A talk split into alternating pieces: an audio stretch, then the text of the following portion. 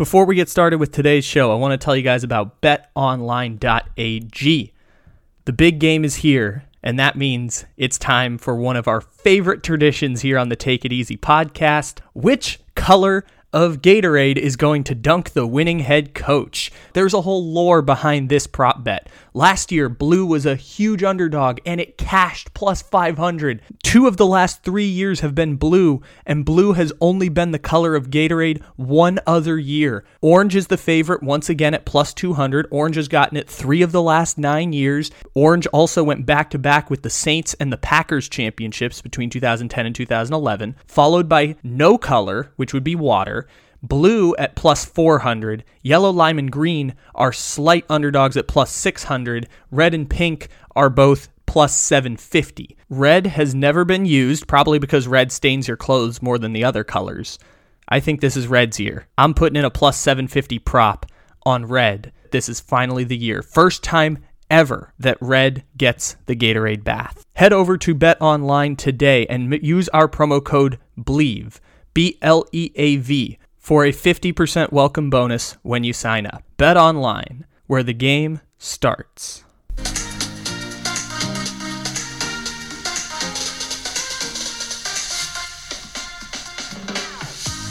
All right, everybody.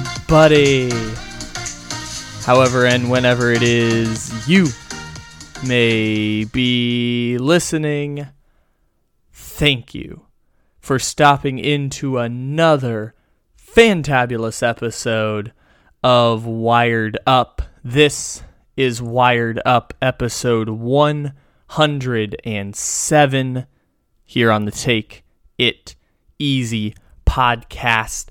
857 episodes strong, and welcome to our third Super Bowl Sunday here on the Take It Easy podcast. And every Super Bowl Sunday, the kind of ongoing tradition of sorts for myself is doing a Super Bowl Sunday that kind of looks back in time and gains perspective on another year past and football season coming to an end.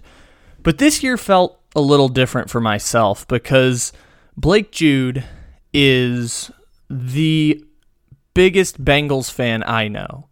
And this is kind of a low bar to hit because I don't know really any other Bengals fans, or at least I don't think I know any avid Cincinnati Bengals fans. But Blake Jude is from Cincinnati. He's a Bengals super fan. And a lot of the rah rah emotion about sports kind of p- comes down to this one. Like when sports bring us small joys and large joys and also emotional heartache because sports are an emotional investment. It's an investment of time and energy and emotional stability from a fan standpoint, which is something I mock sometimes. Like, as a rational person, it's incredibly stupid that we choose to do all this, but emotions are things that are difficult to explain and irrational. And sometimes irrational thinking mixed with rational thinking creates the most full life. And this is something I'm figuring out right now as well is we contemplate how we want to turn this into something that makes all of our dreams come true and gives us a happy, fulfilling life. And maybe there are other paths to a happy and fulfilling life, just as I'm learning that maybe there are other things to life besides really emotionally investing in football like we did in 2022. Uh, I'm sorry, 2020 into 2021 during the pandemic, the part of the pandemic where we really threw ourselves into football.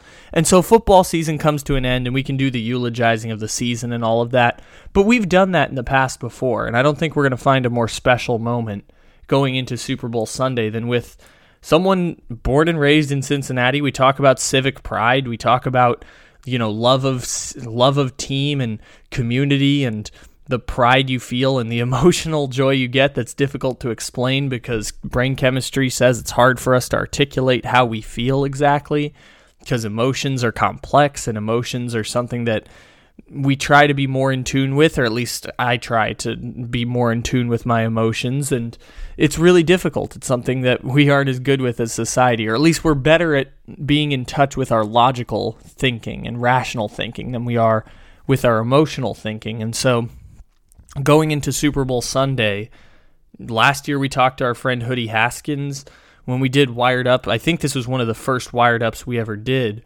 back in 2020 was when Super Bowl Sunday came up and I talked about childhood Super Bowl memories for myself. And last year we talked about Super Bowl memories with our friend Hoodie Haskins, of course. And this year, Blake Jude gets to take the cake for Super Bowl Sunday and Super Bowl memories. And this year, talking about his team being the Super Bowl, because the first interview that we, well, no, the second interview we ever did here on the podcast was with Blake Jude. It was the week after the Super Bowl in 2020 when the Kansas City Chiefs beat the San Francisco 49ers.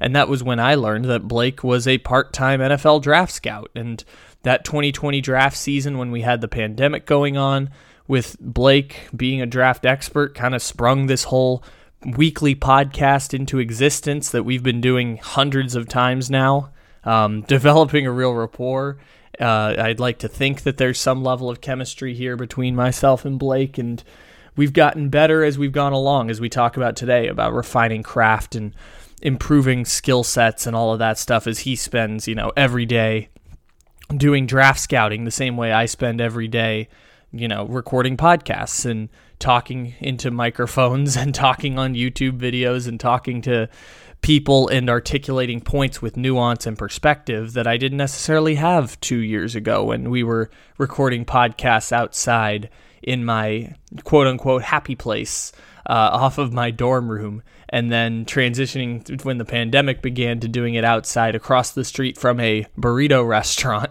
and a, a, grocery store to then you know improving our production quality partnering with Bleav and building off of that, losing our Instagram page and finding new joy in other pursuits of life and figuring out who we are and what we want in a deep, concrete way that requires introspection. All of that stuff all culminates with a chance to sit here now and say, look at how much we've worked to build whatever this is and refine our skill set. Yeah, it's only so much.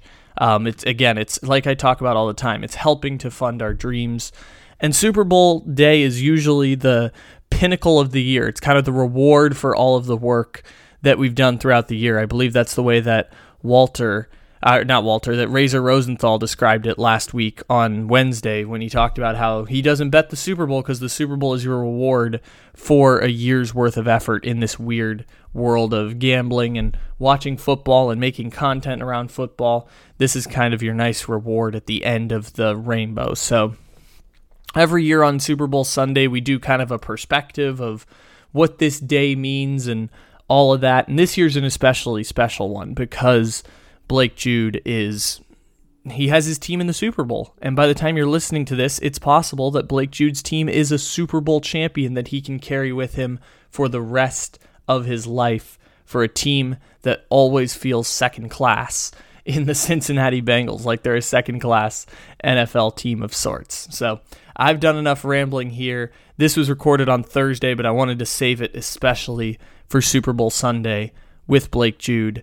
It's a fantastic podcast. We do do some football analysis at the end, but I wanted to just do the what does I just wanted to talk emotionally and not rationally about whether Ja'Marr Chase is going to be covered by Jalen Ramsey going into the Super Bowl. I wanted to just talk about it emotionally and how we all process our emotion uh, our emotional connection to sports more than our rational connection to sports. And i like having this balance because it's a great way to connect with someone who has been doing these podcasts essentially for free for damn near 2 years for us every single week just doing it because of the love of the conversation and the love of the podcast and the love of football and a little bit the love of each other. So with that being said here is blake jude of Stripe Hype Cincy on the day the Bengals play in the Super Bowl.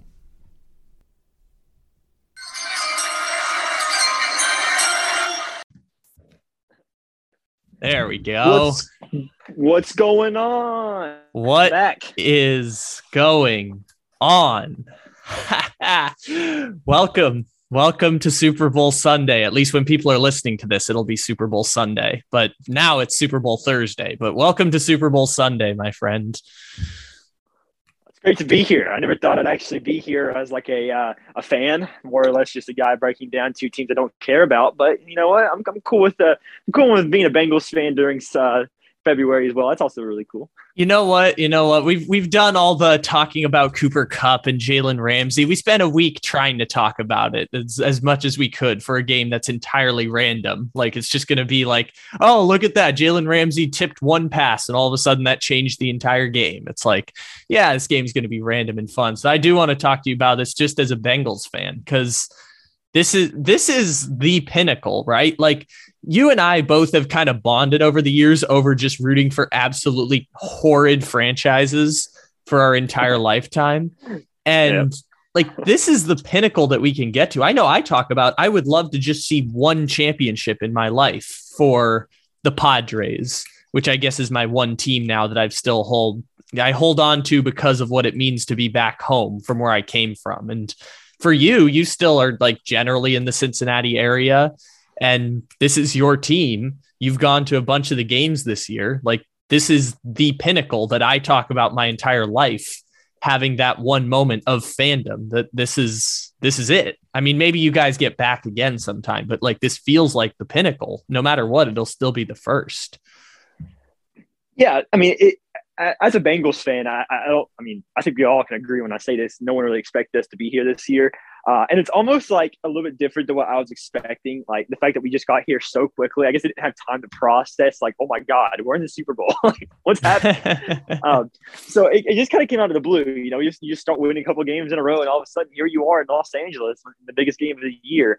Um, I always kind of expected it to be, I guess, a little bit different. I thought it would be like a very slow come up, and and honestly, like the more I think about it now, I'm like, man, if we win, like what do I have to look forward to now? like we've done it, like, we won. Mm-hmm. You know, and as a Bengals fan, I'm always like, man, that day whenever I'm 50 years old and we win the Super Bowl, that's gonna be the best day of my life. And here I am at 20 right now, about to, uh, you know, about to freak out over Super Bowl. It's just crazy that we got here so quickly. Um, and and honestly, I mean, I'm I'm looking forward to it big time. But uh, I, I need to have like a season where I expect to win the Super Bowl and we go out and actually win it. The fact that we came with such low expectations and did it was an amazing surprise. And this will honestly, I, I think time I'm 80, if, we, if we're still doing this podcast, you let me know. And I'll tell you, I think this will be the best season of football I have ever experienced as a fan in my life. Uh, it, it, definitely is at least right now, and I think it will be for the for the majority of the future because I just love this team and it's so much fun to watch them and, and see them outperform the way I expected them to be. Do you think that feeling of like naive, like we just don't, we just none of this was even conceivably possible, and it's all happened so fast? Do you think that makes it like?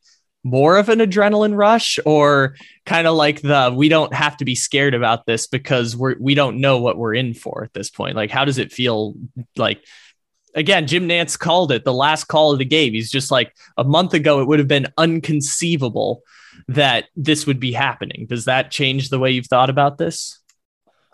Um i mean it would be heartbreaking to turn around and end up losing this game. And after what the season, after the season that we had to see, like it all end up going that way, it would suck for sure. Like I'm not, I'm really hoping that doesn't happen. But at, at the same time, I mean, I, have said this multiple times, and I feel like a lot of other people agree. Bengals are playing with house money right now. Like no one expected this to be here. This is not the best Bengals team we'll have the next five years. At least I hope not. It shouldn't be. With the amount of cap space we have, with the amount of uh, draft picks uh, the Bengals have, uh, th- there should be better days ahead of Cincinnati. I think you know, Joe Burrow is not in his prime yet. He's still a younger quarterback, even though he's a little bit older than the average rookie.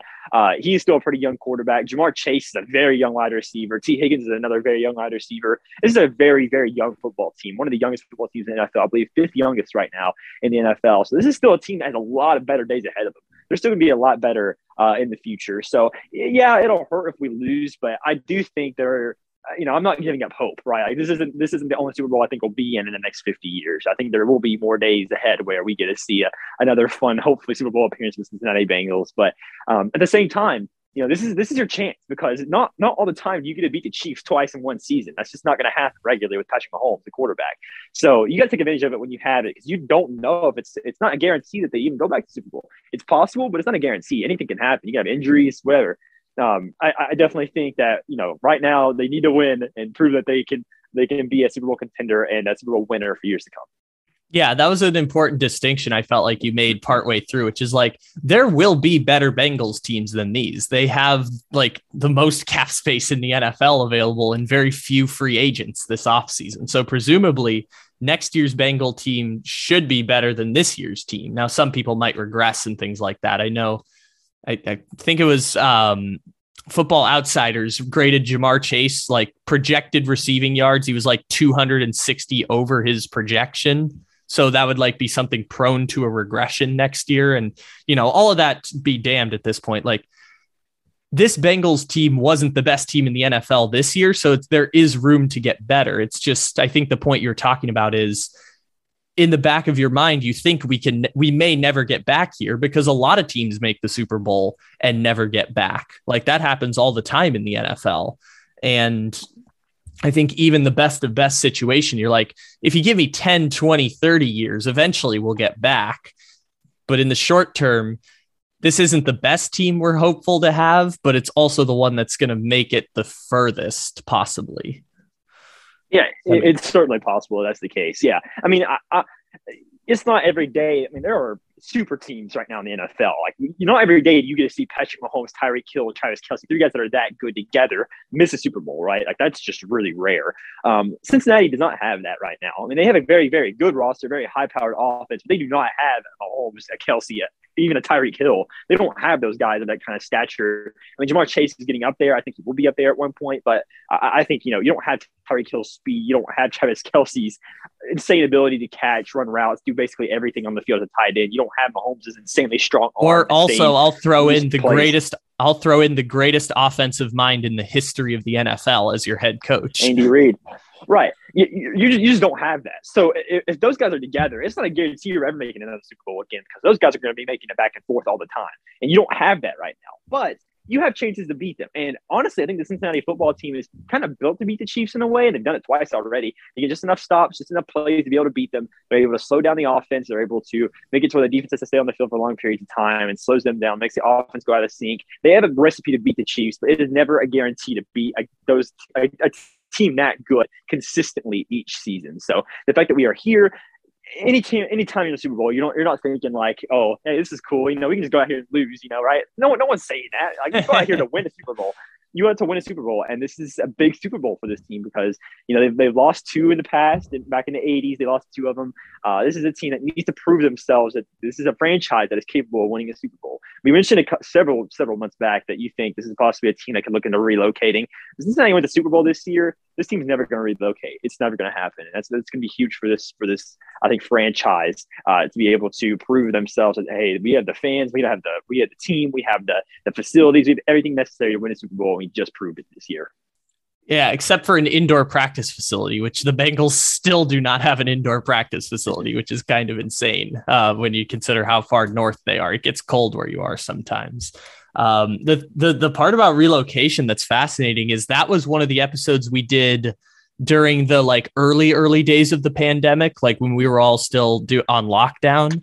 Um, we did a podcast where we are like, what are the places that are going to relocate the fastest? And it's like I, we said in the episode, and I still fe- I still feel this way even today that Joe Burrow and Zion Williamson, because Zion had just been drafted by the Pelicans a year earlier, and Burrow was the first overall pick that like a month earlier when we did the podcast.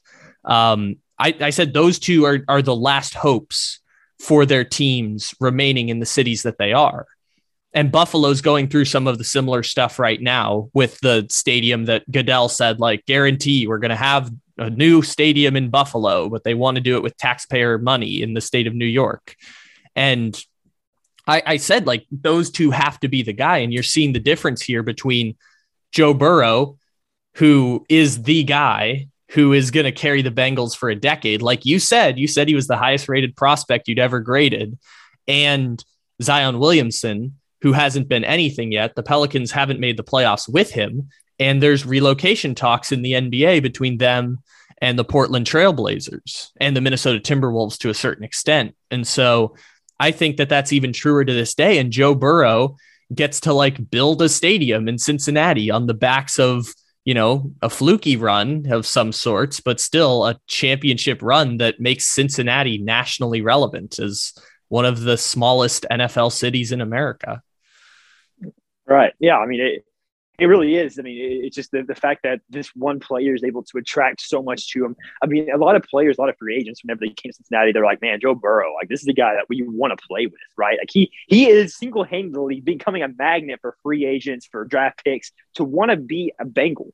Uh, you know, he's he's the biggest reason why. If the Bengals don't have uh, Joe Burrow this year, they don't have Ja'Marr Chase. Ja'Marr Chase is not going to be a Bengal. Uh, that connection is the reason why he was ultimately drafted. They would have went Penei Sewell had they not had the connection already with Joe Burrow. So we wouldn't have a Ja'Marr Chase. Trey Hendrickson said he loved Joe Burrow. He wanted to be with Joe Burrow. He thinks he's a really, really good player. Chidobe Awuzie was on film saying that. Mike Hilton said it. DJ Reader quite literally chose the Bengals over the Broncos because the, the his agent asked him, who would you rather play with, Drew Lock or Joe Burrow? And he chose the right decision, obviously. So, I mean, they literally have agents literally talk to their players about those guys. And players are ultimately attracted to Joe Burrow because of his pedigree and what he's done. So, quite literally, he is the reason why the Bengals are where they're at right now, uh, entirely. The reason why we have all these players in our roster right now. He he he really is one of the biggest player. I mean, he is the biggest person credit in, in terms of all his success for Cincinnati. Yeah, that's why I point to the Kyler Murray situation in Arizona. I'm like, Joe Burrow is single handedly carrying a billion dollar corporation, like overnight changes the fortunes of billions of dollars moving around for the Cincinnati Bengals.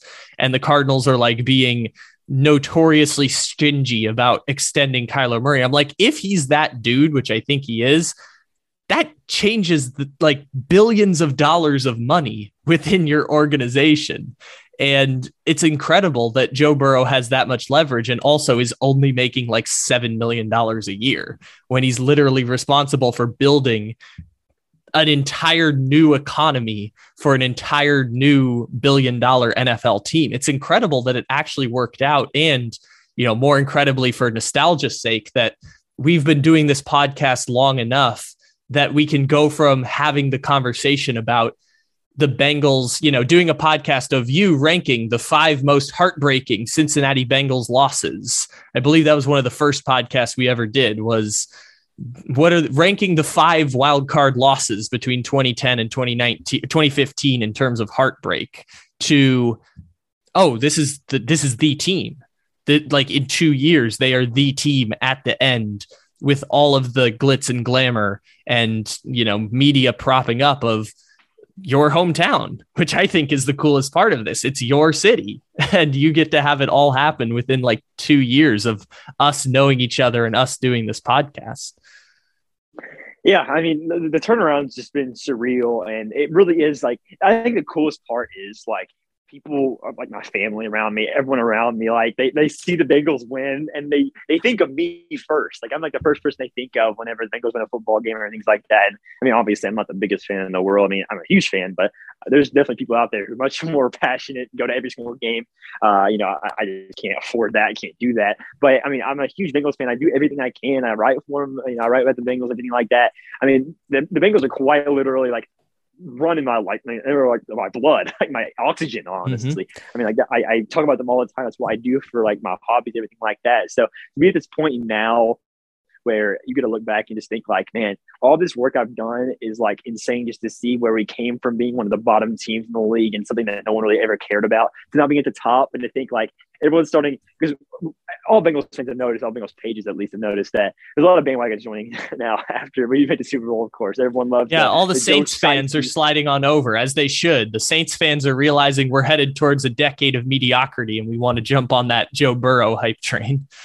Yeah, and a lot of Tom Brady fans as well. A lot of Tom Brady fans have gone over to Joe Burrow because, uh, you know, of course, Gronk now speaking high of Joe Burrow. Uh, there's been a lot of talks between Joe Burrow being like the next Tom Brady, like that. There have been, like, I had a couple people comment on my page, like, look at all these Tom Brady bandwagons over here to the Bengals.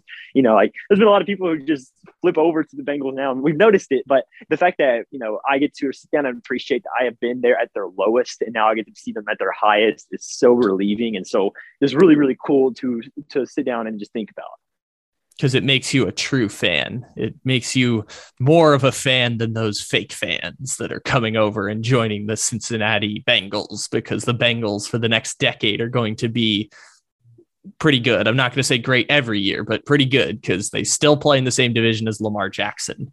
Um, Cincinnati is kind I mean, you talk about like what I think of it as is like investing a large amount of your emotional, you know, energy into this football team. And I know a lot of people do it, but I don't think people do it like the crazy ways that we do it, where you write for the team, you run an Instagram page for the team, you break news about the team every now and then, you do live streams of the draft and also scout all these players because you love football as much as that. Like it's it's fascinating to think of that. And then to kind of be rewarded for that, like rewarded for your fandom with that win and my way of coping with that is like, yeah, I don't really give a shit in the grand scheme of things if my team is good or bad. I like the fact that I root for a bunch of losers and I'm attracted to the Sacramento Kings being losers more than the Los Angeles Lakers as like a tormented fandom that we can laugh at. But it's kind of cool that you got rewarded for all of the fandom and all of the emotional stability with the highs of making the deepest possible runs. Not that like it wasn't fun even when they were losing, but you just got the high of wait, is this actually possible? This is the emotional peak of making a Super Bowl run that there are people in your family that have never seen in their lifetime.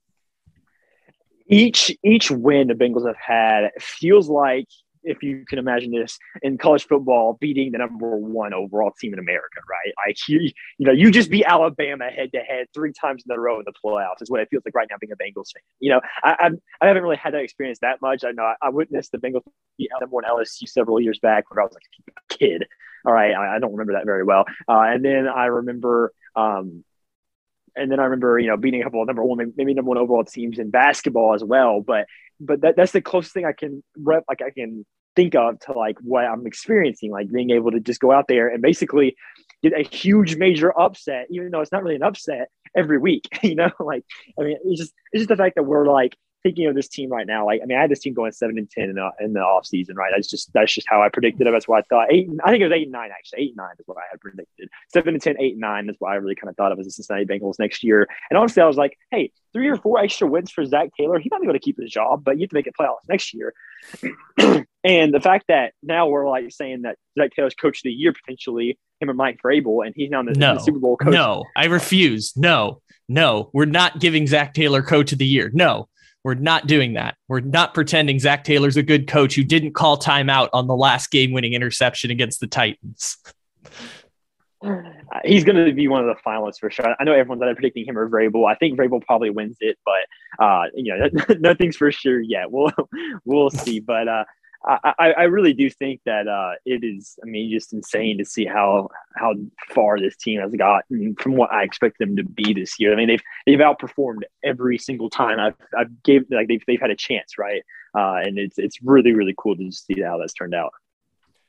What do you think about this? From, I guess the best way to think about it is from a fan of a team and like civic pride type of thing. Cause I know like everyone talks about civic pride, and this especially happens in college football where you know everyone gets up for Arkansas football going four and eight every year, and it is a beacon of civic pride. But what does that mean for like a Cincinnati point? Because you've lived there pretty much your entire life, except for like departing for college for a short period of time. Like that is your team, that is your city, and you get to have that kind of feeling of pride for your hometown. I know I left my hometown originally and I've kind of adopted Sacramento and their shitty basketball team as a temporary home, but you know, there's a saying of loving the place that you come from or you're going to end up being miserable. And so I still feel good in that way. I don't know how you feel about that from a Cincinnati hometown standpoint. Yeah, I mean, I I, I was raised throughout my almost my entire life in Kentucky, and and everyone, you know, Cincinnati's in Ohio, but Cincinnati's really considered Kentucky. Like, you know, like Kentucky's right next to Cincinnati. It's like literally borders each other. Uh, and, and like you can literally see the stadium from Kentucky as well. They always joke around about it. They say basically Cincinnati is just Kentucky. Uh, and, and honestly, I mean, it, it, really is. I mean, like I can just, you know, if I'm in Kentucky, I can just drive to Cincinnati within an hour or two and be there. Uh, and it, it's really, really cool because, you know, just to be able to experience firsthand just uh, the joy around different teams, like you, you'll have have people like you know around Kentucky's a very friendly state. Like you know, you can go to random strangers and, and, and you know when in the restaurants and they'll talk to you about the Bengals in the 1980s and everything like that. Like all the great teams with with uh you know with Anthony Munoz and all those guys, Ickey Ickey Woods, um, eh, all the you know they, they always have those big time uh, those big old stories that you always hear about, thinking like, wow, the Bengals were good back then. You know, like what? No way. Like it's crazy. And then you got to think like, man, when, when are they ever going to be good again? When are we going to have these moments where we're going to go back in time and, and talk to these other young kids about, hey, 2021, Joe Burrow, you know, like remember, you know, don't forget about that. Like I, I want, I wanted to have those moments and to be able to, to look back on it now and think like, hey, I want to tell my grandkids this in, in 50 years. Like, hey, this this is the best year of my life. you know, it, it is really cool. I sure hope I not. I hope this isn't the best year of your life. I hope this isn't the peak of human existence. I hope no, the Bengals making the Super Bowl isn't the peak of your human existence best best sports year of my life. Let's say that. so uh, I love that sports fans can be like this sometimes because I mean I do the same thing. I invest way too much time into this weird little thing that exists, whether it's football or talking litigiously about Domantas Sabonis and the the idea of maximizing your window of opportunity while I myself am recording this dumb little podcast here and maximizing every po- bit of potential that I have in my life. I I get the idea that when we invest huge amounts of emotional energy in this, we get rewarded. Sometimes not as often as normal, but you know, sports fandoms are weird like this. It's a form of entertainment and kinship for fans. As dumb as it is, it is emotions, and emotions can be dumb sometimes. And that's kind of the cool part of this. Yeah, no, it is really cool. Um, and, and you know, it, it's almost I, don't, I really don't know how to explain it, but the impact it's had on the city as well. Uh, you can just you can just tell like how much it's impacted the city. Like everyone's just so much more giddy, excited. Uh, it really is. It, I don't I don't know how to explain it, but I genuinely think the success of a football team around a, a, a city's area, at least Cincinnati, um, is directly impactful on how like the average person greets you, right? Like you know, if, if, they're miserable, they'll they'll let you know that they're miserable about the Bengals. They don't even want to talk about it. They want to avoid you. They don't want to discuss anything. But you'll walk up to someone on the side of the street and they'll be like, "Go Bengals" or something like that. You swing back at them, and greet them, and everything like that. Like in general, the entire city is just excited. And I, don't know if it's like a vibe or if it's bouncing off one another, but you can just tell that the entire city as a whole is so much more alive, happy. It really is cool to kind of experience it, honestly. Like, eh, you know, being uh, going to Cincinnati in the past, you know, it just kind of felt like, yeah, we're gonna go watch a football game. It's gonna be fun, right? Like, no one really took it seriously because no one really cared, right? Everyone cares now. Everyone's such a huge Bengals fan, and everyone's cheering. I mean, they have parties in the you know, and, and the bars and everything like that. They have parties inside the stadium, outside the stadium, wherever you're at. I mean, it is it is really really cool and infectious. I think around uh, just to be able to go out there and experience other fans having fun. Like, I mean, leaving the Chiefs game, a couple recordings of like literally me and these drunk Bengals fans just sitting there like dancing and partying, like having a blast afterwards, and just to be able to be like a first, being able to go out there and experience that and be able to have like fun and think like, yo, this is like my team being where we're at now. It's really cool. Yeah, and I think of it with San Diego because everyone got very excited about the Padres coming out of the pandemic this last year. I think of it kind of as a we are proud to be from this place. And when everyone's feeling that little sense of pride, everyone just gets to be a better version of themselves because they're proud of the place that they come from. And, you know, whether you know, rational or not, people kind of like that feeling of being proud of the place that they play in because pride's a natural human emotion. It's a lot of chemicals mixed up in your body that are weird and fun. But I think that that's kind of the feeling there is like, it's awesome to be from this place. The same way, you know, you can embrace being shitty sometimes, like Cleveland always embraced, yeah, we suck, but we all suck together and we're proud of sucking as a city. And San Diego does some of that too, internalizing. But um, I imagine that there's a lot of pride built in around that, and it builds uh, builds weird emotional chemical reactions in our body that ultimately lead us to invest large amounts of our emotional stability in dumb sports teams and sports yeah. as a whole, as we do yeah. crazy people shit with sports. You, you sit back and think about it, and you're like, "Wow, why is this like single-handedly making or ruining my life?" you know, like it's it's kind of goofy when you when you sit back and just think about it. Oh but yeah, that's why day, I stopped. That's why I mock people for it sometimes. But every now and then, I found myself crying a little bit because Patrick Mahomes got that win against Josh Allen. I'm like, I'm susceptible to the same emotions as every other human, even as I. You know, the Chargers broke my heart five years ago. And because of that, I've never loved the same way again in sports. But I've also realized all of this is emotions, and sometimes I can be too staunchy and uh, judge people a little too harshly for investing large amounts of their emotional stability in three and nine Nebraska football.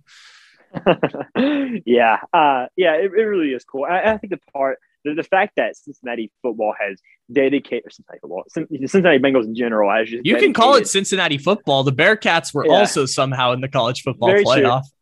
Very true. Yeah, the, the fact that the, the, entire, I mean, just Cincinnati football in general has just dedicated all of their wins, all of their credit to the the, the state of the city of Ohio, the, the city of Cincinnati, the state of Ohio, and everything like that. It, it's just so cool. It's just so cool to think like, hey, they're talking about like you know, talking about us, like us fans are such a huge reason why they're here right now. It makes you feel like they're, you're actually a part of it. You're actually the reason why they're there, even though the individual player, uh, individual fan is not the reason why they're obviously there. You know, the, the fans go to the home games with a huge part. Some of their victories, they they ha- they travel really well to away games as well. Make it to where they don't have as many problems in away games. You know, you, you got to think like this is actually like even if we didn't impact it big, we did impact the game in a way. It almost kind of feels like you know we're not playing. It's not a we, it's they, right? But it does feel like you are a reason why they are there in a way as well, and it's just so cool to t- kind of think of that in that way and think like they're playing for us. Like you know what I mean? If the fans didn't give them hundreds of, if not thousands of dollars of their time and their time uh, and their time, if people didn't give that kind of money, then none of this would be possible, wouldn't it? This would all be just a small little thing that sometimes generates civic pride, but also San Diego has a really good indoor soccer team, and that doesn't necessarily generate civic pride the same way doing it in front of 80 million people and hundreds of millions around the world ends up giving you the same good vibes as a uh, as a Super Bowl caliber football team with worth 2.8 billion dollars. yeah, and I think another part like it's really cool is just thinking like, hey, we're finally getting national media like conversations. Like, I don't think you understand. Like, I mean, obviously, we we even I joke about it sometimes. Everyone laughs about how bad the Bengals are. They were a big time joke for the majority of their uh you know of their franchise uh, in lifetime. I mean, they had a couple of years there in 2015 where everyone was like, okay, they're not bad, but they still couldn't win a playoff game, right? Uh, that was always the thing. They were always like, you know, you're poverty, you're a bad franchise, you better just leave, you know, everything like that. We would take all those hits and we take them up, we take them straight to the chin because we don't have an answer. We can't make fun of their team because we're not good either, right? But to finally have a chance to be able to be national media, uh, recognize the national media and be able to everyone let everyone say like, hey, this is actually a really good, legit team. It's really satisfying because you just sit back and think like, man, I took all these punches and now I'm finally getting rewarded for it. You know, it's really cool. I mean, you're probably doing this also with the scouting game. Is like, oh, look at all these people who criticize scouting, and then all of a sudden I get to be right sometimes, and it's like, ah, I actually know what I'm doing here. I I get that little confidence boost of successes, like Trevor Lawrence said all the time, is that confidence comes from having success over and over and over again. You probably get some of that too, I imagine, just as I get some of it from this rinky dinky little podcast that we do. Oh yeah, for sure. I mean, you, you have moments where it, feeling being right about something that's not too serious is a very very good feeling because you don't got to feel bad about the person that was wrong. You just get to laugh at their face and be like, "Yo, I'm I'm right, you're wrong." you know? It, yeah, sir. All- trust me, as someone who does this for a living, there is nothing better than being right. Me being right is the only thing that matters in this game. I don't care about love or emotions or civic pride. It's all about being right. Even though I said the Bengals would not make the playoffs as early as December sometimes being wrong a lot makes it better whenever you're finally right, you know? so I, I just think it's really cool that, uh, that I, I get to, uh, I, you know, I, I get to say like, Hey, you know, I, I, I saw the potential in this team whenever no one else did. And look at, look at what, what's happening now, you know? Yeah. I, I find it really, really incredible as someone who said for years, like I wanted the Padres to have that. And that's the one thing I hold on to, right? Like, I guess Mahomes some of it, but it's not the same way. It's because I'm like more of an analysty type person now, and I recognize I'm not naive anymore. I'm, I'm, sure you aren't as naive as you were as a kid, but you know, I'm not naive to the fact that all of this is very, very dumb. I've been doing so much analysis on this over the last three years and getting good at crafting takes and doing this podcast thing that I feel like I I recognize all of this is incredibly dumb, and I'm not going to invest gigantic amounts of my emotional stability like I did as a child. But I still do it with the Padres. And I think part of that is connecting to home and having that place that I can the place I can still feel proud of where I came from as I, you know, never plan to really go back to San Diego and live there full time. I look up and I'm like, that's my connection. That's my connection to my hometown in that way. And uh, this is kind of a weird beacon of energy for myself is like, this is the thing I've been waiting for all my life. And to see it happen to you just makes me feel incredibly excited and happy for you that we get to preview Super Bowl Sunday by just talking about all of the ways that this matters from like just a cool human standpoint and not whether Ja'Marr Chase will have 63 or 64 receiving yards in the game. it, it's really cool just to break down and look at like the statistical, the non-biased perspective of, of games. I, love to do that as well. You know, if, if, this was not the Bengals, this was the Chiefs and Rams, I would have just as much fun just breaking down X's and O's between the two teams, right? I love that, but there's just something different about bringing up the more personal side of things and just being able to say like how you like your experience of how this this season went how much fun you had it is it is really really cool just to be able to talk about it and and, and make it and put it to light like i had people i literally had people congratulating me right like like saying like congratulations i'm like I mean, I didn't do anything, right? Like this is, you know, this is a great moment in my life. I mean, I'm, I'm happy, but I didn't do anything. I don't need to be congratulated by anything. It's just really cool to, to, uh, I guess to, to be there and, and experience all this in, general. I'm, I'm kind of running over. I'm kind of saying the same thing over and over, I guess, but it's yeah. just it's just so different and so cool to finally be in this position now where you get to you get to enjoy the Super Bowl as a fan and as an analyst in a way because it makes it so much more. I think this. I mean, obviously for me, this is the most anticipated Super Bowl I've ever been a part of. Right, so I am so excited. So mark my calendar. I'm thinking like three nights till Super Bowl, two nights till Super Bowl. You know, it's it's it's something that I'm just so excited just to witness and and finally get to see. And hopefully get a parade for across downtown Cincinnati. Hopefully, yes. You know, and you better believe crossed. I will be there. I will I be there. Come on, no you'll doubt. be in the front row. You'll be there eight yeah. hours early just to get in the very front. I'll be I'll be on the, I'll be in the bus. I'll be in the bus. You you'll be uh you'll be like that Atlanta Braves pitcher that got arrested because they thought they were someone in the crowd running on the bus, but no, you'll you will be that guy who's just running alongside the bus for the entire parade. Yes, yeah, for sure. That's what I hope yeah. to do at least. Yeah, I mean, again, fingers crossed. You don't seem like someone that cares too much about jinxes, but you know, finger fingers crossed on uh, that one for your part.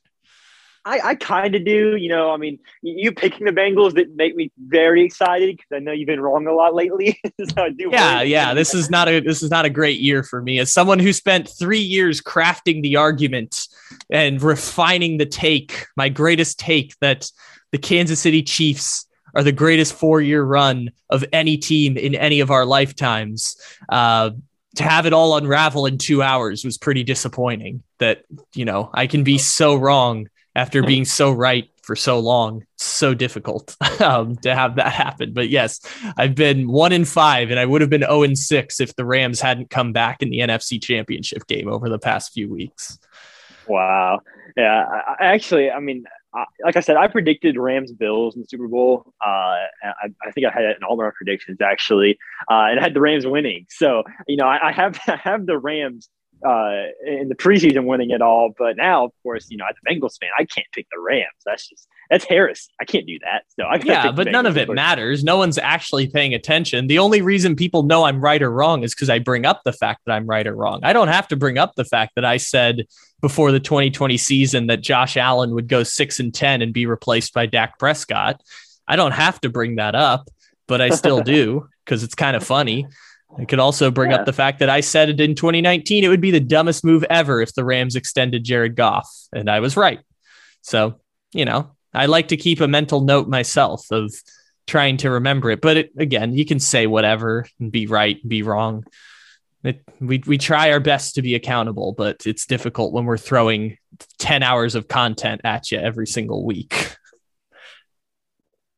yeah, I mean, there's there's gonna be a lot of times whenever you're right and wrong, and that, that that's just how it goes nowadays, right? I mean, there's so many takes, so many opinions. Uh, you're gonna be wrong a lot, you're gonna be right a lot, and it really, I think the only thing that really gets clicks anymore is how bold of the opinion it is, right? Like how insanely unpopular or popular is your opinion.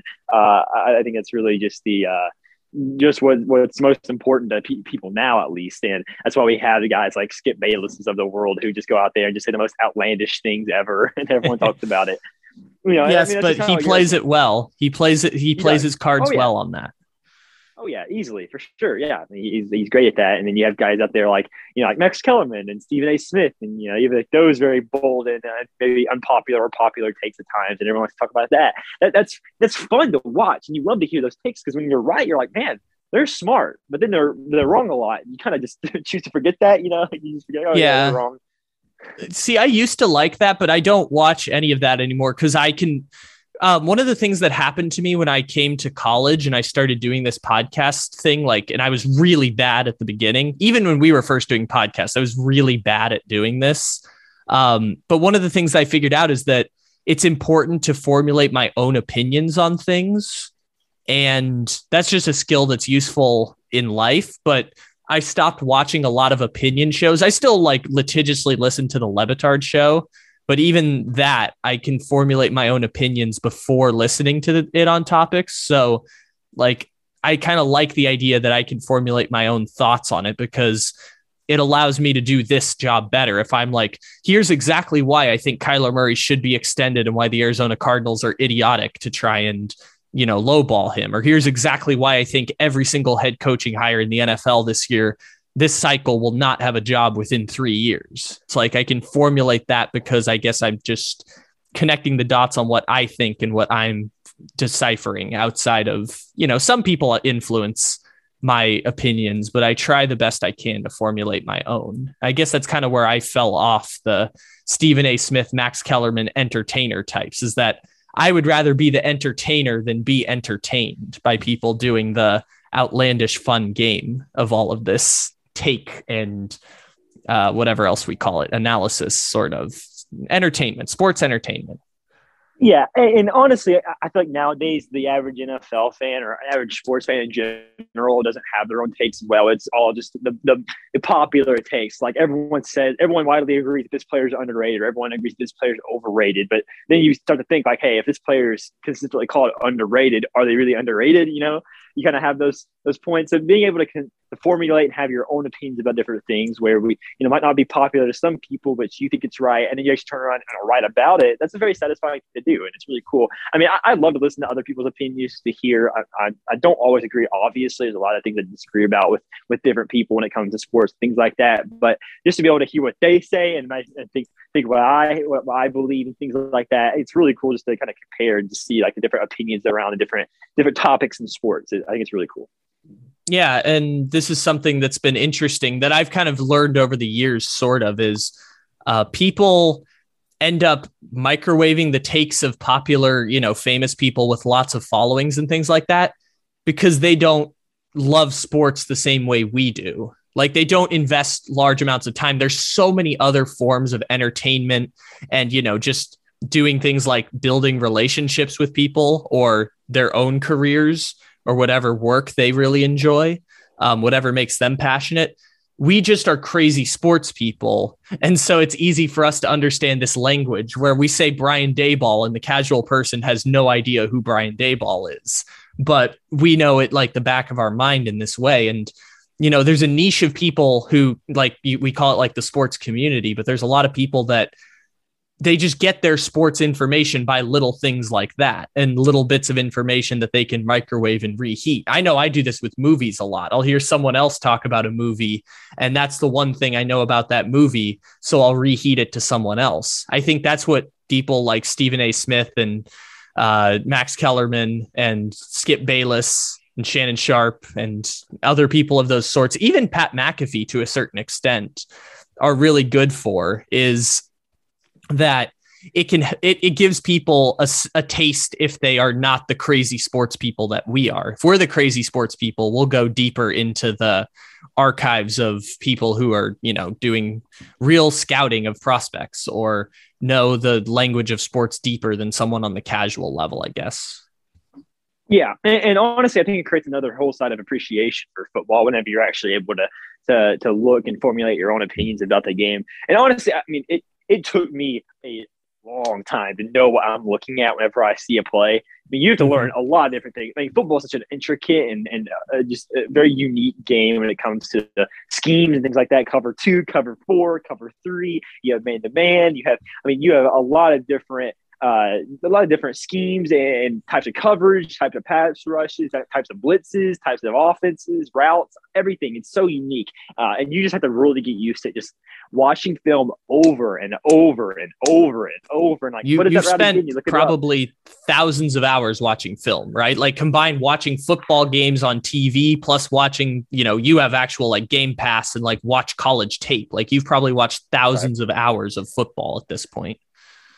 Yeah, so I don't know the exact amount. I really couldn't tell you, but I mean, I, I, I've made a very big habit now that before I go to sleep, I cannot go to sleep until I watch a couple of, of games or something like that. You know, I just go through, and normally they're condensed, and you don't have to worry about the the announcing or the commercials or anything like that. It just skips each play, and it's pretty quick, right? If you're able to find the right games. But yeah, I mean, in, in terms of like uh, uniqueness and, and, and like different games, like uh, I, have watched a lot, a, a, lot, and and I always, I mean, there, there's still times now where I'm like, what, what just happened? Look back and see what happened. You know, might have to research what kind of play they just ran or things like that. Because there's still some things in football I don't know about. I mean, I, I'm not, I'm not by any means a pro. There's still a lot of things that I have to get used to. I'm just able to be at this point now to be able to format my own opinions and have my own opinion opinions to be able to go out and say, hey, this is a good player or this is a bad player. I have those. I'm able to create those opinions myself and be able to back it up, right? Um, but th- there's still times now, like even where I have to go and look up like what what route did he just run? That's an option or something different like that. You know, it, it's just it, it's really cool and unique how the game is always so different each game. There's not there's not one game that's like the other, the other, right? It's always so different, and I think it's something that really makes it so um, so interesting in a way. You you know you're never going to watch the same game twice, and it, it, that's really cool in my opinion. I mean, my version of that is with podcasts, right? I've recorded over a thousand podcasts now. I think it's, you know, ballpark safe to say I've recorded over a thousand podcasts over the past few years, which is over one a day at least, like at least one podcast a day every day for close to three years. God, that's incredible. It's been close to three years now.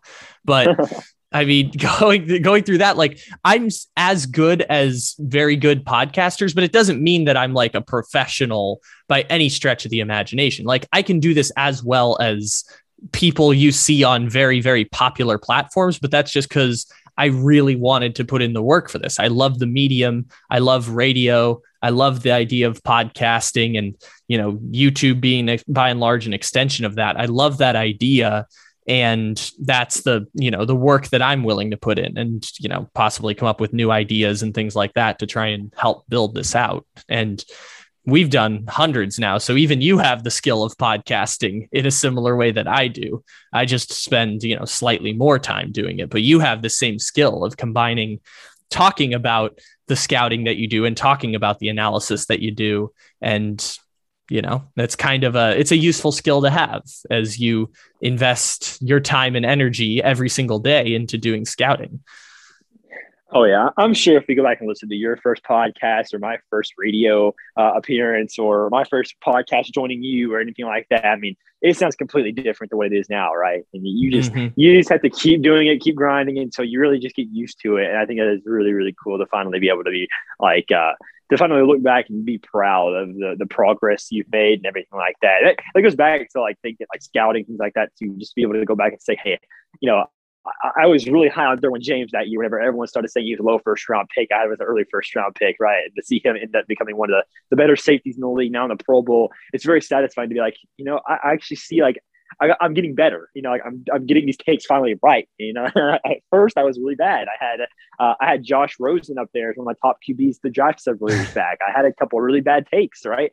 Um, I I really uh, you know there there are times where I have not good takes at all. Even now, I do. I still have a pretty bad takes occasionally, but um, to to finally start to get more and more right down the line and notice that hey, I'm improving, just like how we're improving in podcasting and radio and everything like that. Again, it's very rewarding. It feels really good.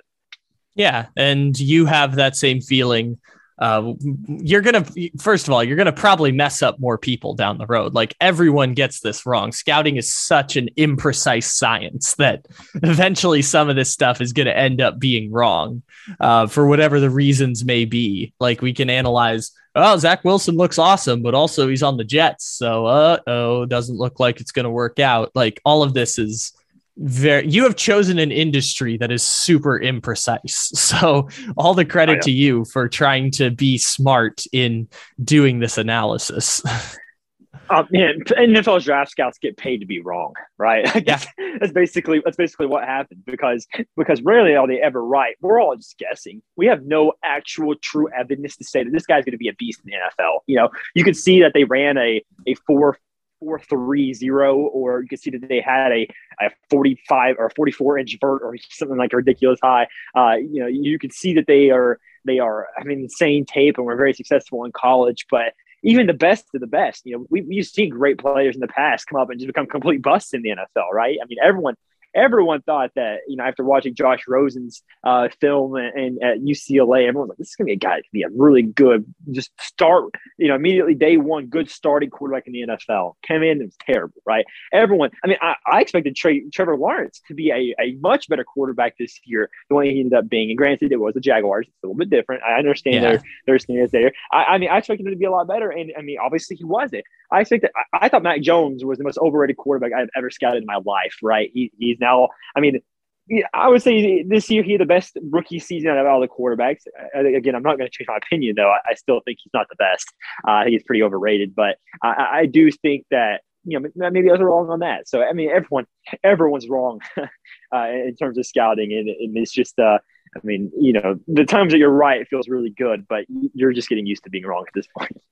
And, you know, not next week, because next week's going to be Super Bowl reaction for your beloved Bengals. But eventually we will get scouting coverage here on the Take It Easy podcast for the third year in a row from NFL draft scout Blake Jude, who again said that Justin Jefferson would be the fourth best receiver in his class. So, you know, see, he was right on about Justin Jefferson over Jalen Reagor and company. So, you know, this this guy knows his stuff. I mean, ish. I, I, think I think he was. Yeah, I think he was four. I mean, he's definitely the best in that group. so yeah, I mean, but Jerry Jeudy's never had a quarterback, and you know, CeeDee Lamb is as good as. I mean, Justin Jefferson's better than CeeDee Lamb, but CeeDee Lamb's still really good, and Henry Ruggs was a bust. Uh, and before even before he killed someone, we also have that in there, but you still nailed it. You had him better than Jalen Reagor and Tee Higgins, and I think who else was in that? There was someone from Baylor in there, I think. Denzel Mims. Denzel yep, Mims. Denzel Mims. That's who it was. Well, Denzel Mims hasn't had a good quarterback either. He just he got drafted to one of those organizations that's just not even trying. Speaking of organizations that are not Did y'all know that the greatest quarterback of all time is not just a goat on the field? He's a goat when it comes to investing. He invests in stocks and crypto and even art with Masterworks. Masterworks is the investing platform that lets you buy shares in art from icons like Picasso, Monet, and Warhol. And when that art sells, you get return on investments as high as 30%. If you want to get priority access with Masterworks today, go to masterworks.art slash bleed. Masterworks.art slash believe to start investing in stocks and cryptocurrency and shares in artwork today. You can invest like the GOAT with Masterworks. See important disclosures at masterworks.com slash disclaimer. Tell me you haven't heard this before. You're sitting in your favorite restaurant, coffee shop. Maybe you're sitting in an airport because your flight's been delayed for an extra hour and a half you want to use your phone and you want to use your computer, but you're afraid of that public Wi Fi because you've heard all the stories. Maybe it's happened to you where your data gets hacked, your information's out there on the dark web. It's, it's scary. It happened to me uh, last year, actually. If you want to protect yourself nowadays, it's really important that you get security. And NordVPN has a deal for you today. If you go to nordvpn.com slash bleav and use our code B L E A V, you can get 70% off a protection plan with NordVPN for two years with an additional month for free. With a 30-day money-back guaranteed, you are also risk-free if you don't want the service. Sign up today at nordvpn.com slash believe. Even trying. We have breaking news here on the podcast that The- Wes Welker, who I just discovered was on the 49ers coaching staff last week, is now going to the Miami Dolphins. oh, is he offensive coordinator? He is wide receivers coach. So I assume he got a nice little pay raise to go be Mike McDaniel's wide receivers coach for the shitty Miami Dolphins. Or or no, I'm sorry, I messed up the nickname. Damn it. We we have we've got a new nickname for the Dolphins. They are the Plan C Dolphins. Uh, the reason we are calling them that is because we now know from the Brian Flores lawsuit, Plan A was Joe Burrow, Plan B was Tom Brady, Plan C Tua Tagovailoa, Plan A coach Jim Harbaugh, Plan B Brian Daboll, Plan C Mike McDaniel, Plan A wide receiver Kyle Pitts, Plan B wide receiver Ja'Marr Chase, Plan C Jaylen Waddle. They are the Plan C Miami Dolphins, and they are hiring Wes Welker, who played with Tom Brady and Peyton Manning for seven years and also does not have a Super Bowl ring. Right. Yeah.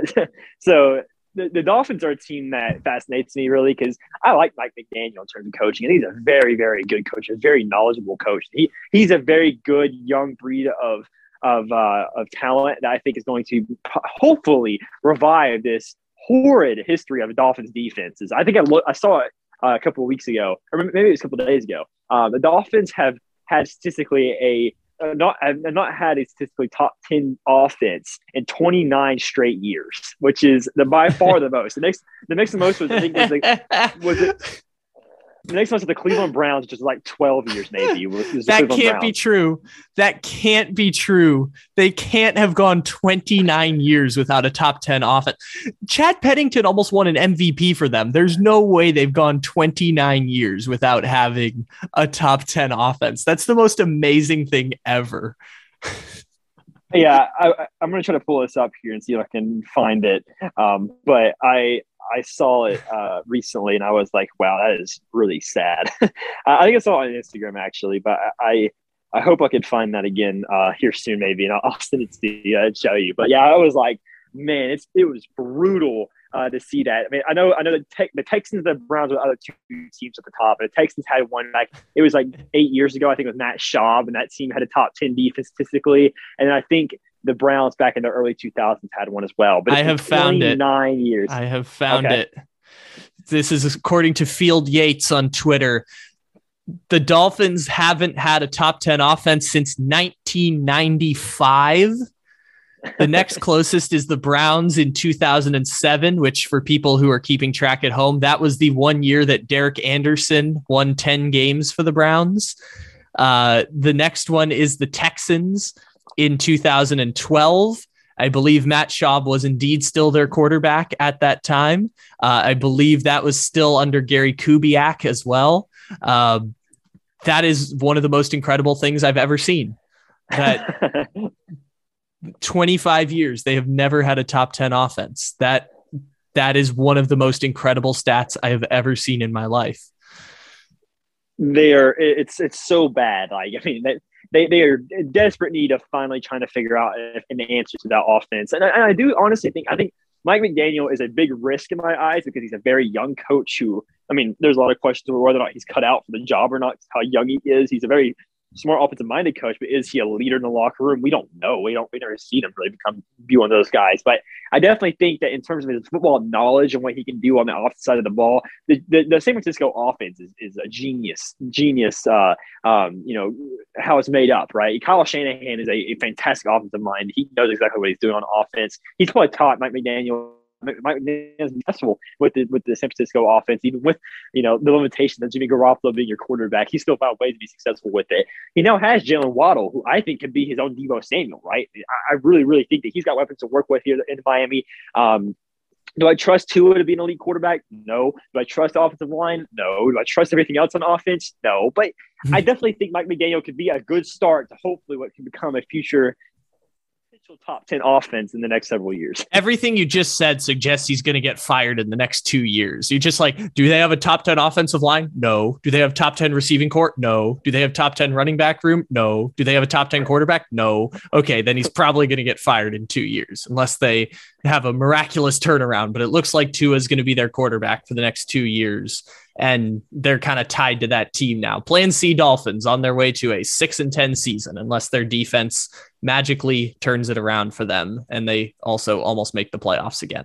Uh, the, it's inc- uh now that the Bengals oh never mind. I was gonna say now that the Bengals won their playoff game, do the Dolphins hold the record now? But I forgot the Lions still exist. The Lions are still the the beacon of mediocrity, the the bat signal of mediocrity in, in the NFL. But I think now that the Bengals are good, uh, the the Dolphins and Raiders take the cake there.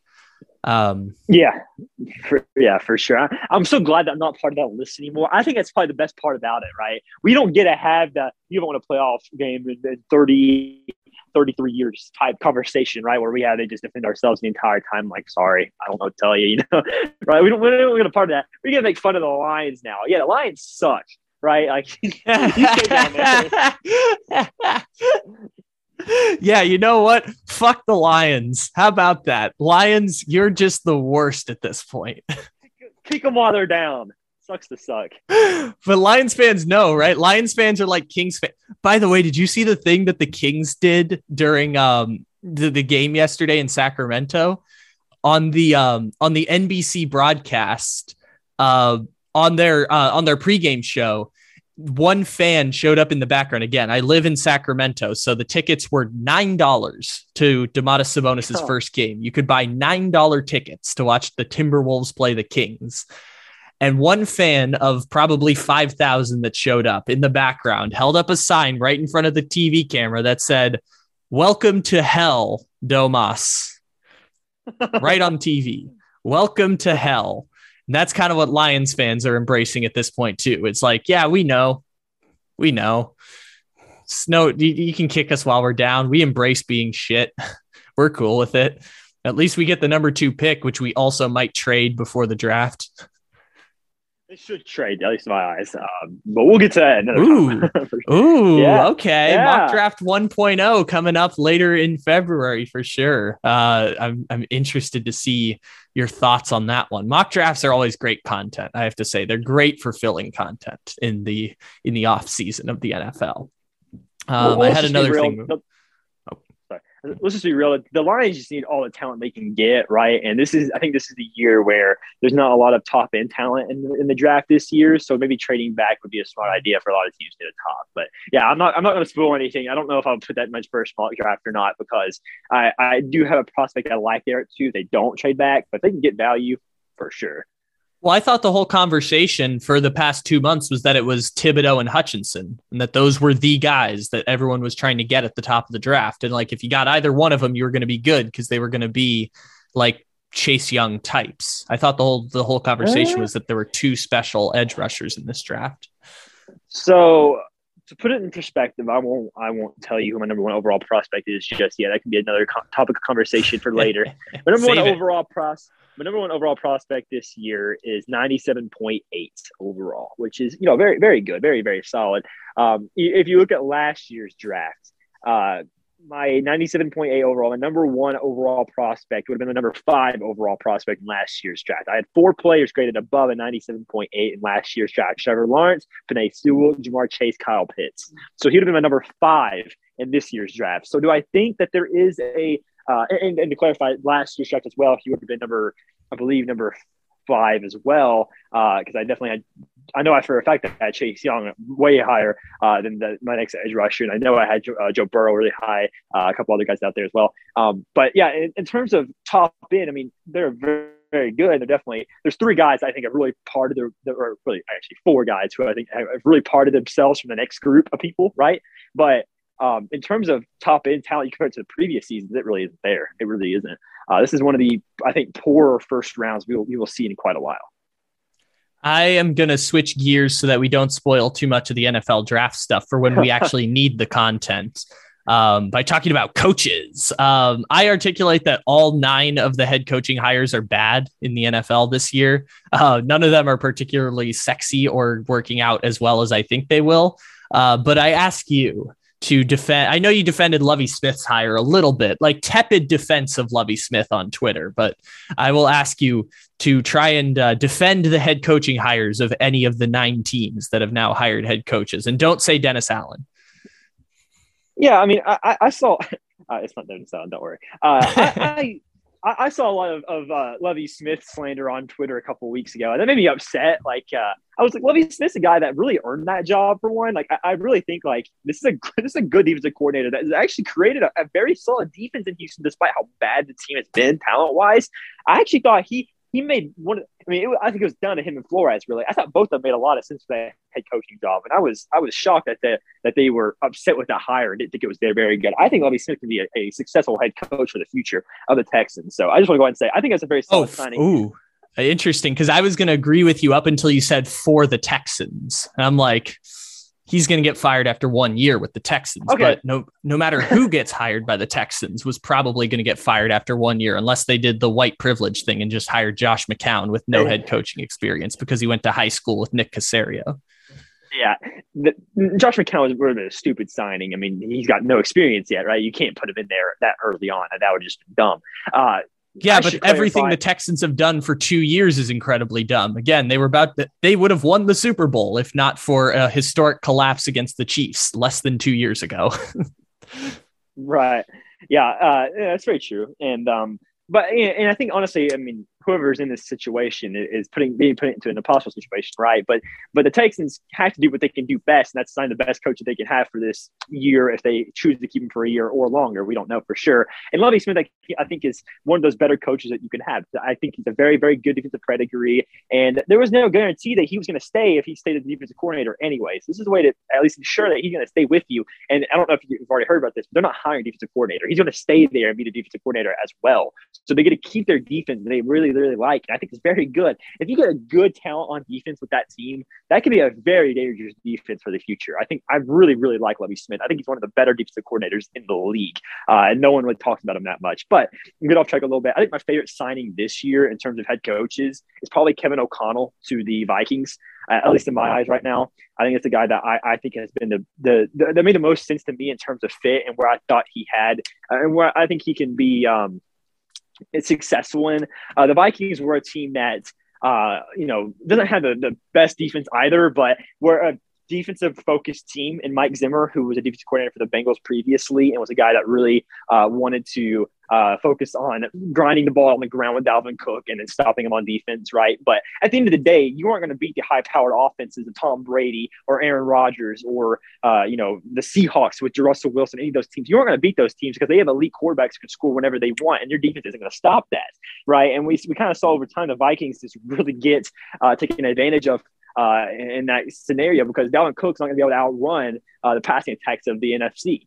Uh, and at the end of the day, that was what really screwed them over, made it to where they were so mediocre, even though they had a lot of talent on the team. Well, now they go out and get the Rams offensive coordinator and another guy that's coming coming from the Sean McVay tree, and a guy that I think is a very good offensive mastermind. I really think he can work really, really well with Justin Jefferson, who's a very versatile wide receiver. He can play in the slot like how Cooper Kupp was. If you want to talk about Cooper Kupp role, Justin Jefferson fits that to a T, and I think he can even be a little bit better in that role as well with the, with the, the upside. I think with him and the future that he has being so young, uh, I, I, do really think that he can be a very special player for a long time. Uh, and also, I think Kevin O'Connell is now going to finally come in and probably what the, do what the Vikings have been dying for them to do in years, and that is find a new dang quarterback. Like, please get rid of Kirk Cousins. Take him away. I mean, so, so I want to talk about this part because the the tepidness I have for O'Connell is that the Vikings aren't going to give him a fair shot because they're headed towards a rebuild after next season. Um, the thing that I find funny about this is you're the person who argues that you should either be at the very bottom or the very top. I think your Bengals have kind of proven this theory right over the past few years is that the best way to turn a franchise around is to get a generational quarterback or get the number one pick in a year with a generational quarterback. Um, it hasn't worked out for the Jaguars, but the point still stands. Like that it's rather to be terrible than it is to be in the middle. The Vikings are the team that's given you the middle finger because they've just been in the middle for like five years now. So yeah. I, I point to you and say Kirk Cousins isn't going to get moved this offseason because he has like a $35 million dead cap hit. Right. But yeah. after this year, he's got like a $10 million. So this will be Kirk Cousins' last year in Minnesota, unless O'Connell does the Arthur Smith thing where he's like, I'm just cool riding it out with Kirk Cousins. Could be worse, could be a whole lot better, but it could be worse. We'll stick with Matt Ryan. Why? I don't know. I like him. unless they do that, this could be a chance to move off of Kirk Cousins. So I kind of get your point there. Yeah, I mean, yeah, obviously there's, there's a little bit more to it. You know, the dead cap's going to really affect them. They can get a lot more money if they wait, of course. So that's probably they're probably going to roll with them for one more year, right? But I think this is definitely a move with O'Connell is thinking like, hey, we're going to install a brand new offense to this team. We're going to focus more on our stars and Justin Jefferson, maybe Dalvin Cook extending his game a little bit more, maybe in a passing game. I like the idea of doing. Um, I really think that they can hopefully get Irv Smith Jr. back. I got a tight end that I really like and be able to put him more involved in this team. And I really think as well, KJ Osborn, the wide receiver from the Vikings, I think is another guy that's going to have a lot of potential for the future as well as a future receiver on this team as well. I really think they have a lot of good young pieces they can work with and, and, and use that are flexible enough to move into a new scheme. And, you know, I, I think this is now the time where you can look at the Vikings looking to get rid of the Adam Thielens, the Kirk Cousins, guys like that who are getting up there in age and I don't think can really fit very well with this roster anymore. I really think this is now an a time where you to do what the Bengals did: go and go and get your quarterback, get your wide receiver that you already have, Justin Jefferson.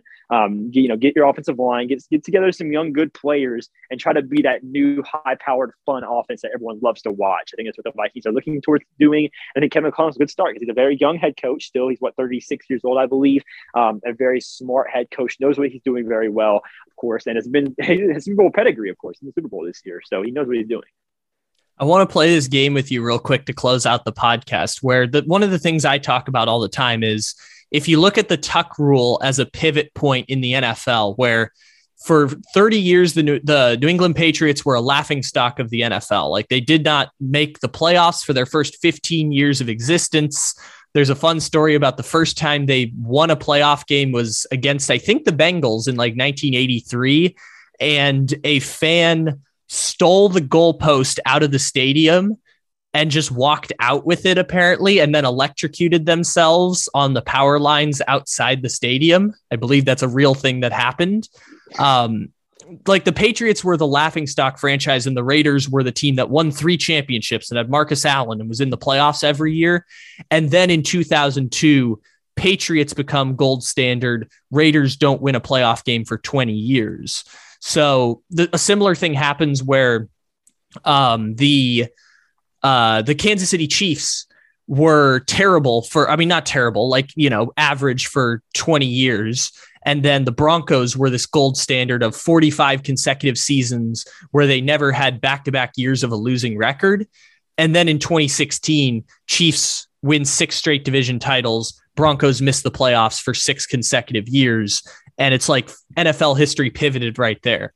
So if the Bengals are are now going to be 10 years of dominance, who are they switching places with? Who's a team that's been great for 30 years who's about to switch places with the Cincinnati Bengals?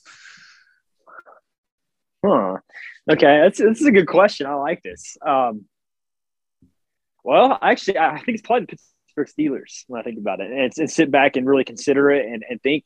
I mean, think about the Pittsburgh Steelers teams they've had over the years, having have not had an under 500 season in so long. It really feels like now the Bengals are on the rise. One of those teams had to fall off. I think the Steelers are the team that's unfortunately having to fall off. They lose big, big already. They have a, you know, they have a, a lot of people they still have to pay. They have to pay Jay Watt. They have to play Minkah Fitzpatrick. A lot of those guys are still out on contract going to lose Joe Haden this offseason. Season is almost pretty much a guarantee. You're going to lose Juju Smith. Good enough to win you football games are starting to leave now, and you're you're stuck with a, a, a draft pick that's more likely going to go to Malik Willis, quarterback from Liberty. That we'll talk about again later on. Uh, you're going to have uh, a, a, rookie quarterback, a guy that doesn't have a good offensive line at all. The offensive line is one of the worst in the NFL as well. Uh, and a I, I, now your GM's retired. You no, no longer have your GM. He's, he's leaving after this season. You no longer have your defensive coordinator as well. You had to sign Teryl Austin, who I think is a very questionable hire at defensive, defensive coordinator. It feels like now the Bengals are finally good seems like the rivals are starting to fall off at the same time. So that would be my that'd be my example of uh, you know who's leaving dominance and who's entering dominance at this point. I would say it's probably that.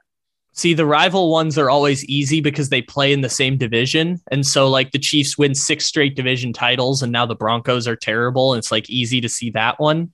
My mind went to the Texans as like the Texans weren't great, but they were at least a beacon of stability at the NFL. And now they're about to be like dog shit for the next 10 years because they're ran by a, a, youth pastor. A youth pastor is basically running the team at this point. So I, I guess that was one that I connected in my head. I like it more when it's like teams that don't have a connection. Like the Raiders and Patriots would have no real connection to each other.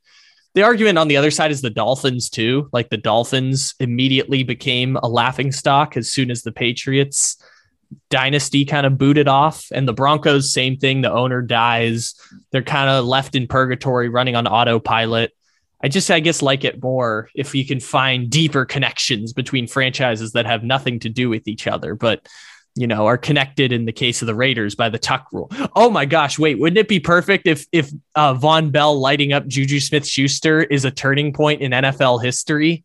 Wouldn't that be it, amazing? Really is, that's exactly what I was thinking. I'm like, literally, that game was what turned the tides. and, what happened, like, I mean, thinking about it back then, no one really thought of that because they everyone thought the Steelers were still the team to beat in the AFC. Everyone still thought the Bengals are the laughing stock of the AFC as well. But in reality, ever since that play, the Steelers have fallen apart and the Bengals have been fantastic. So I mean, it's it's kind of it's kind of a turning point so far, at least.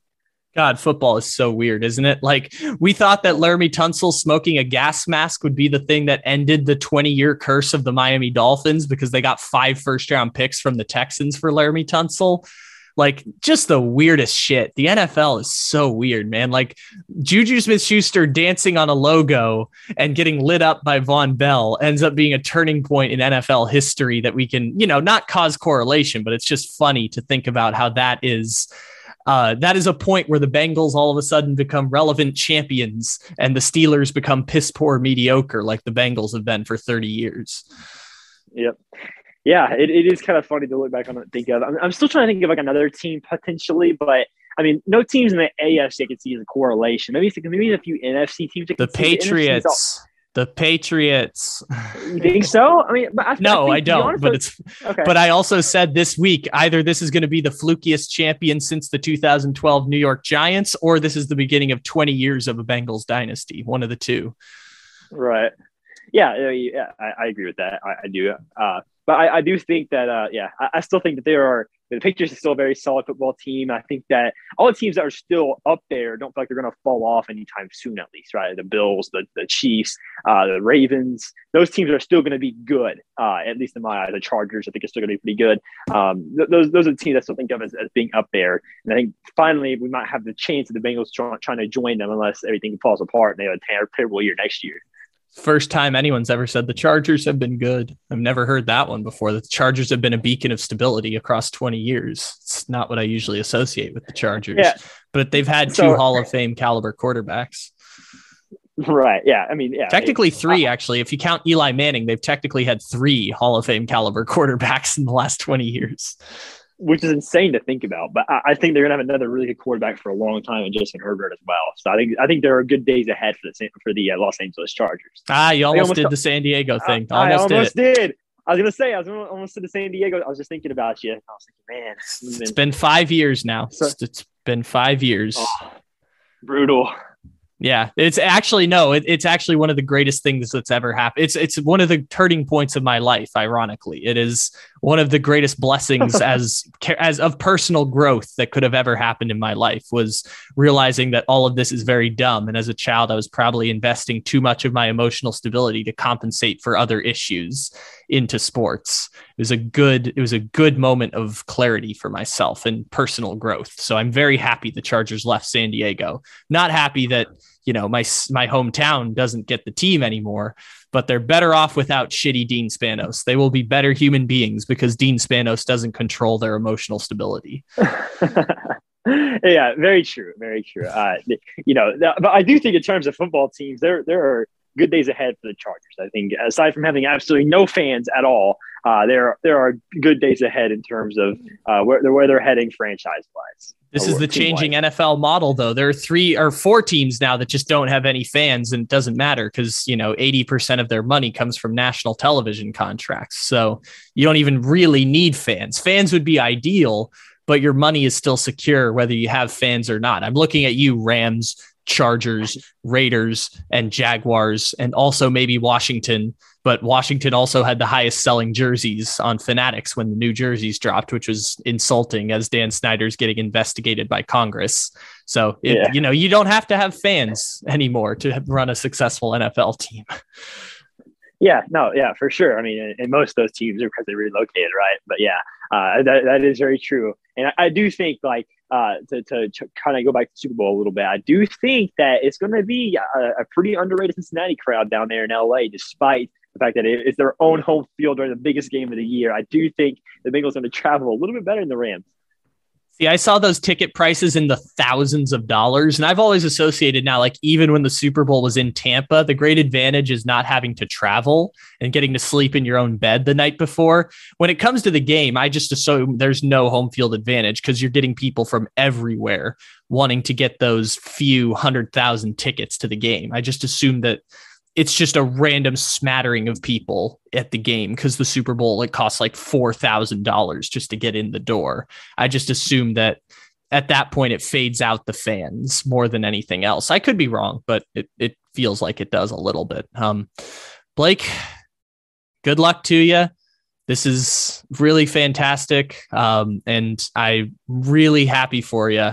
And I hope, regardless of how it goes, that we get stories of either lore from the parade on Tuesday or just talking about the game and the season and love and life and all of that fun stuff. So, uh, good luck to you.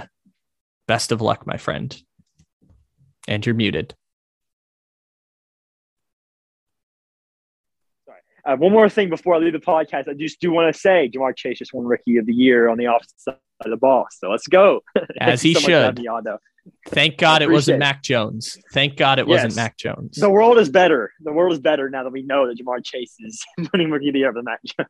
Yes, the world is a better place. We there is there is a little good in the world now that we know that Ja'Marr Chase won Rookie of the Year instead of Mac Jones. Because at that point, I would have. I've already lost all faith in award shows. I actually thought the NFL Honors was on Saturday. I didn't even know it was on tonight. I've lost all faith in award shows already. If we're giving Zac Taylor Coach of the Year, that is even more reason to lose faith in award shows.